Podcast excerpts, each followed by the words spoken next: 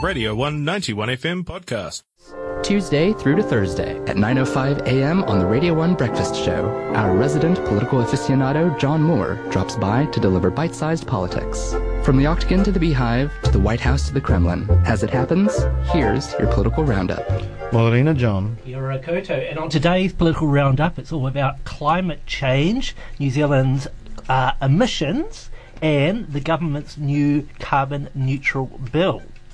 So, is the New Zealand government's zero carbon bill a step in the right direction or a completely lame piece of law? Climate Change Minister and Green Party co leader James Shaw would have you believe the former. Shaw is adamant that the bill represents the best possible political consensus across New Zealand in the fight to reduce greenhouse gas emissions. However, former Green Party co-leader Russell Norman has said that the zero carbon bill is all bark and no bite. Norman is currently the boss at Greenpeace New Zealand. His argument is that the bill gives the government no ability to enforce its climate change targets. The Greenpeace head believes that the bill will have little impact as it has specifically written out any mechanism that would hold any person or body to account for not adhering to it. And Norman also said the bill is more than hopeless when it comes to methane reduction. The former Green co leader stated that the government's goal of 10% cuts in methane by 2030 were a miserly ambition. Now, methane is the gas that comes from the dairy industry, basically from cows farting and shitting.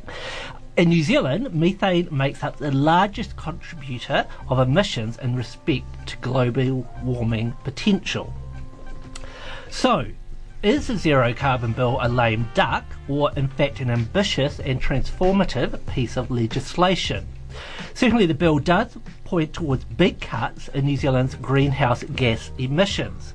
And if the goals are implemented, then New Zealand could lead the world in reducing greenhouse gas emissions. But as Russell Norman, the former Green co leader and head of Greenpeace, said, the bill does lack teeth, with no mechanism being proposed to enforce the goals of net zero carbon emissions by 2030. So if corporations keep pumping out greenhouse gases and cows keep farting, there's not much the government can do about it in terms of this bill. And the bill's restrictions on methane emissions are, as we said, particularly weak.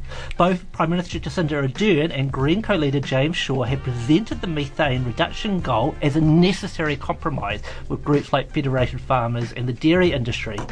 But such compromise hardly seems the action of a self-declared transformative government. Our Prime Minister Jacinda, Jacinda Ardern has stated that she sees climate change as her generation's nuclear free moment. Here, when she talks about this generation's nuclear free moment, she is making reference to New Zealand's anti nuclear legislation, which was passed in the 1980s, which placed a blanket ban on nuclear warships and weapons. This nuclear free moment in New Zealand's history severely pissed off the United States administration at the time, who demanded a more flexible piece of legislation.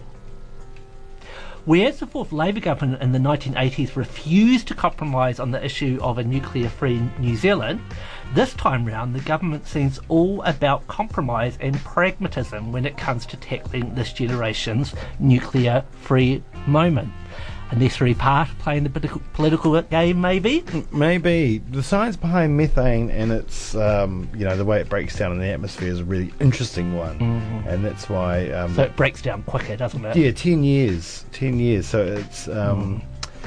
So it, it plays. The reduction levels don't necessarily need to be as high as they are for sure. carbon. So it's an, it's a real interesting one. The science behind it is uh, too vast for me to explain at this point in time. Um, I just don't know. but yeah, so yeah, mm. I mean, we'll see what comes of it. Yes, it's interesting. Yes. Interesting. This was a Radio 191 FM podcast. You can find more at r1.co.nz or wherever quality content is found.